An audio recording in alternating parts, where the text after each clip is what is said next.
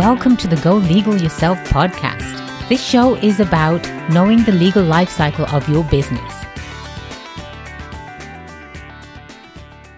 Welcome to the Go Legal Yourself podcast, episode 23, title How Should I Structure a Partnership Agreement? I'm your host, attorney Kelly Bagla, the Queen of Business Law. You can interact with us by simply downloading our app from your app store and listening to us directly. And please do follow us on social media.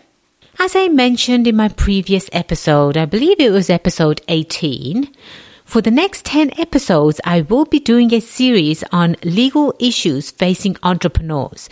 I know it's not the most sexiest topic that you want to hear about, but it truly is the most important.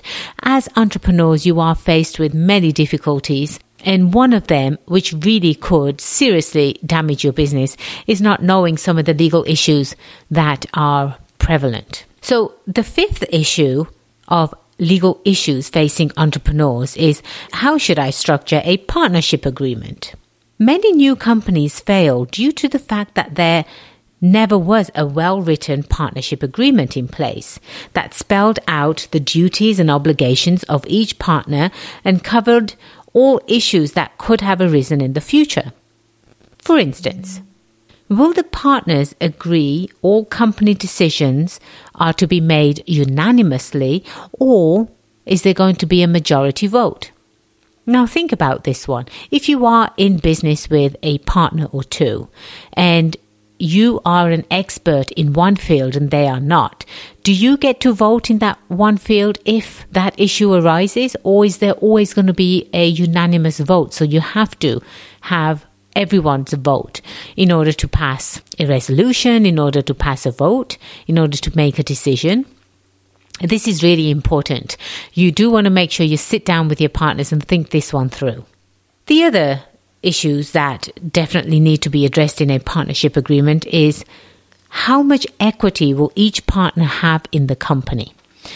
When I mean equity, I'm talking about ownership. When it is two partners most of the time I've seen that the equity structure is usually 50 50. Sometimes that makes sense and sometimes it really doesn't. Because sometimes one partner could be doing all of the work while the other partner basically reaps the benefits. So, again, sit down with your partners and really think about who's going to be in charge of what how much work does each partner going to have? Hold them to that work as well. And according to that, make sure you do an equity split. The other item that needs to be covered in a partnership agreement is how will company assets be split upon the event of a dissolution? So really think about this. Think about the the bigger picture.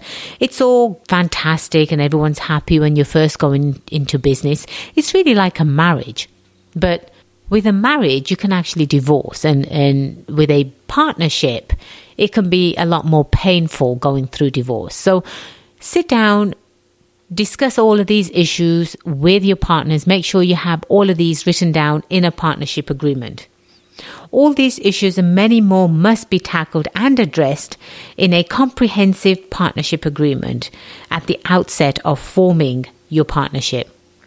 If you are already in business with partners, now would be a great time to sit down and discuss these items. It's very important. At least that way you know if one partner goes missing in action, what's going to happen to that partner's equity? What's going to happen to the, the company assets? Are you going to be holding the company with your partner's spouse who knows absolutely nothing about the business?